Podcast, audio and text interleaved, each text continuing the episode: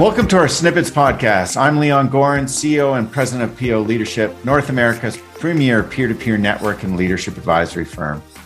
Today, we welcome Bill McGinnis, CEO of Northern Insulation, GNI for short, and a member of Michael Kehoe's advisory team at PEO. GNI services homeowners and industry professionals in the residential, commercial, industrial, and agricultural sectors, offering solutions that include installation, air sealing, fireproofing, panel and cladding, and, and a lot more. They operate throughout Ontario with eight locations and over 300 employees. Bill has been a member of PEO leadership for a number of years, having recently moved from the big corporate job at Johnson Controls to GNI in September 2020. He's an advisory board member with another PEO leadership member, Orbiseed, and also a member at uh, board member at Patriot Technologies. For fun, I can also tell you, Bill's a huge cyclist, and the winter weather doesn't seem to pull him off the road. The guy is extremely passionate. Bill, it's great to have you with us today. Hey, thanks, Leon. So, uh, the move from a big multinational corporate to a Canadian corporate head office. I know I always have members who are thinking about this. They always think, well, anyway, they, they always, some of them consider the grass is greener on your side now. But, and they always think the move is going to be easy. And so you've been doing this for a number of months. And I'm just curious, maybe there's a couple of insights you can share with them, like maybe two or three insights that you would. Yeah. Hey, so I, I grew up in my industry, the multi industrial space. Uh, in in Canada, it's the biggest curse, but also the biggest benefit. So we have the ability to feed off of products that are out of the U.S.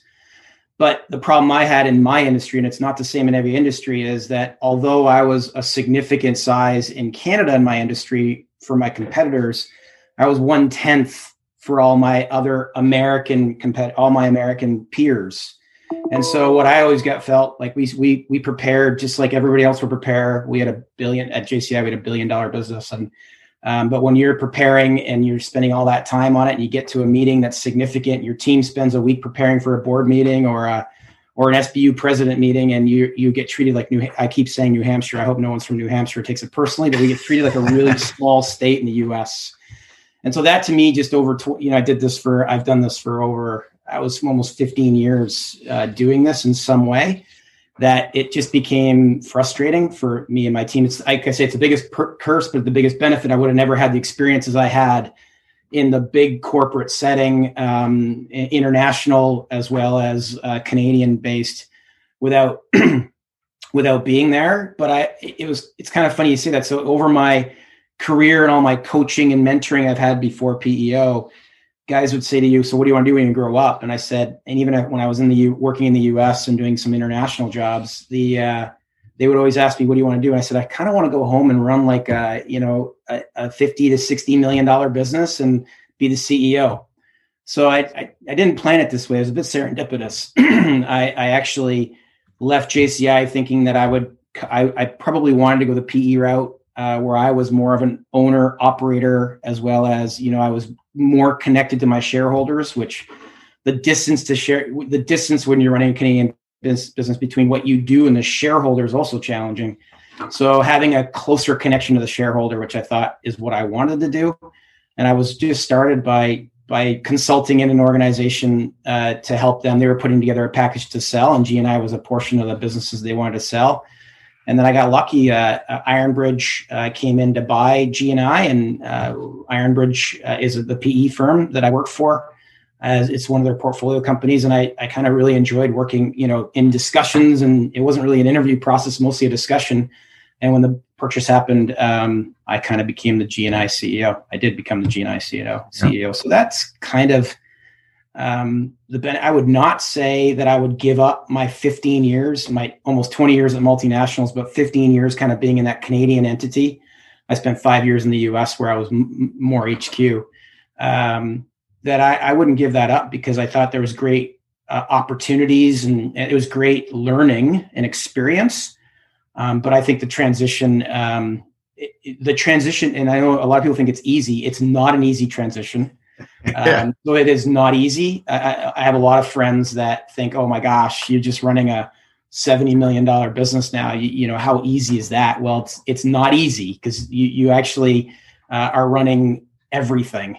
There's very little there's a lot less back office support. So it's not easy, but um, it's it it's fun. You get the ability to take everything you've learned and kind of like when you when you grow up in business and you know I, a lot of, a lot of people follow they go engineering route or business route. I went business route and and and got my mba and then when you get your mba you learn how to run big businesses.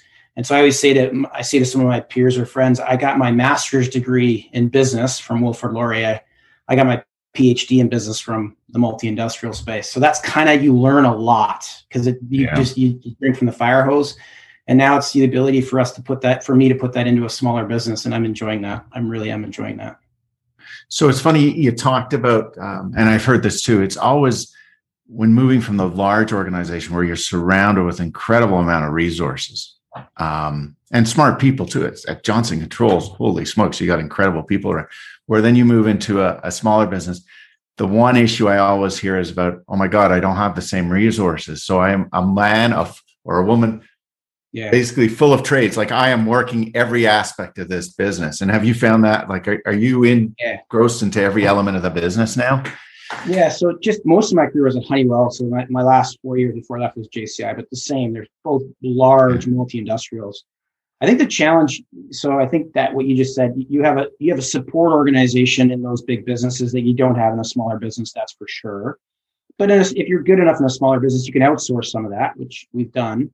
I think the challenging part I had was, uh, or is, um, is when you're uh, trying to look for um, a seat, people to fill seats. So you've got a gap somewhere in the business, and you usually in a larger company, you've got this large uh, group of p- talent portfolio or talent analysis that says, well, this guy's ready for his next role.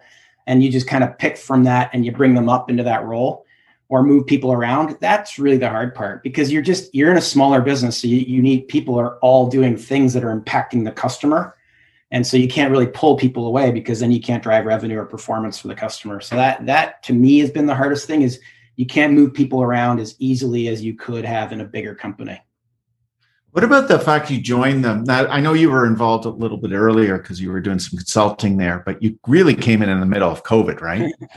So what's that been like for you? Because you're you're stuck within your home, the four walls. I know part of your business is essential, right? You're going into these locations, your but your admin part is not. So I've how, how have you been meeting everybody? How are you dealing with your management team and stuff? Biggest challenge. I think that's been the biggest challenge when I talk about so I look at this as kind of in, in my career, I did a few jobs that were I would I, I got into high growth regions at Honeywell and I went to Brazil, Turkey, Russia, and ran companies where we had to integrate these businesses into our corporate setting. So I look at this as an integration job. And every integration job I've ever done, I went and spent time live with people across in boardrooms, and we did we had you know what we call war rooms with sticky notes, and those are not you can't do that anymore. So thank goodness for the tech, technology with Teams and Zoom and and WebEx uh, those are all things that have helped us a lot, but it has been uh, a significant challenge because you can't just have, it's a lot harder. You can't have water cooler chats. You can't just, it's not like you're popping into someone's office and whiteboarding uh, an idea that you want. You have to do this a lot different. So it's a lot more planned. Um, and I think the first few months were, were, cha- were very, very challenging. And I think we found a way to deal with it. But I, I don't know that we can. Uh, I think we we are all looking forward to getting back into an office and and actually sitting across from the table and working together. It has been definitely a challenge. What about have you guys been doing any onboarding during the time as well? Like have you brought new people on in, in your business? And how yeah. does that work? Yeah, so good so good question. So we do so the, the funny the funny you, you have to split our business. So we have the office folks that are mostly dealing with anyone that can work from home um, was sent home and then you have the branch business and the branch business is very essential. It's kind of like you know running a gas station so you actually have to be there. The trucks have to be loaded. There's inventory.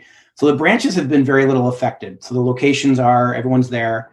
So the onboarding that happens in those locations has been very similar. Um, you bring in someone that's going to come in in a in a junior position to learn how to be a, a, a, a foamer and an installation truck onboarded the same way the staff when you talk about bringing in staff from a sales rep perspective or a leadership perspective uh, that's been a little bit more challenging so the onboarding has definitely been more challenging because we have now everyone's remote there's no one in an office and so we do a lot more um, computer based stuff and we're doing a lot more cbt uh, which is good, and I think that's very very valuable.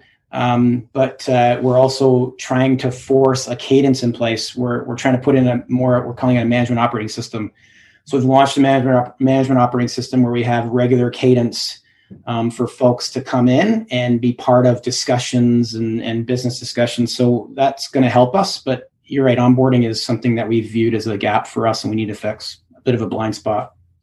Yeah, well, no, it's a blind spot for a lot of people. That's why I was curious on, on how you were handling it because uh, all these companies are dealing with it. You're just unfortunately faced with you come right in the middle of COVID. So not only do you got to learn your team, work about strategy, and then you got people changes or new people coming on. You got hit on all fronts essentially in terms of running that business. So yeah, and just to add to that, so when, one of the things we've tried to do, so in, in, in, an integration job like this, the CEO would go to locations and spend time with the field staff. So I have visited all the locations in a very socially distant. Um, and I've been very cautious of having gone to the dispatch time where there's a lot of people there because I don't want that to be. Uh, that's not what we're supposed to be doing during the pandemic. So we've been been been not doing that. What we've worked really hard on is doing taped town halls. So at dispatch, what we do is we do a town hall with the leadership team where we'll talk about things mostly through mostly through PowerPoint, some video. Um, but we're also we're also doing that, and we've launched a new mission, vision, values campaign, which has been wow. which has been during the pandemic, which has been great. We've also pulled together two board meetings. It's been 180 days. So we've had two board meetings. Our team's been able to pull that together, which has been the first, you know, first time I've done a board meeting like this where we're all remote. Um, so it's been that's been tricky as well. But the team has really come together. We've had to. Every, there's no real book about this um, we all have had to figure out ways to to make this work. Yeah. Bill, it's been great chatting with you. Thank you for sharing some of that stuff. Like I said, I know we have a lot of members, not even members. I know people in the larger community. Everybody's thinking about, you know, those at least that have been career guys, multinational guys. What's it like to jump into the Canadian market to run and spearhead a Canadian company. Plus, you've got the experience also working with private equity now, which is also a, a new dilemma or a different dilemma uh, on dealing with that. So, thanks for joining us and sharing some of those insights with us today. If you're interested in any of our live webcasts, the way forward, and or other snippets, please take a moment and visit us at po-leadership.com. You'll find on our site various pre- previous recorded webcasts, which include guests such as Professor Janice Stein, Harvard's Rosabeth Kanter, Michael Beer, Robert Chesnut, Dr. Greg Wells, Jason Selk, Mitchell Gohar, and the list goes on as we cover such topics as mental health, leadership, the world reset, and a host of others. Thank you for joining us today, and we look forward to seeing you again shortly.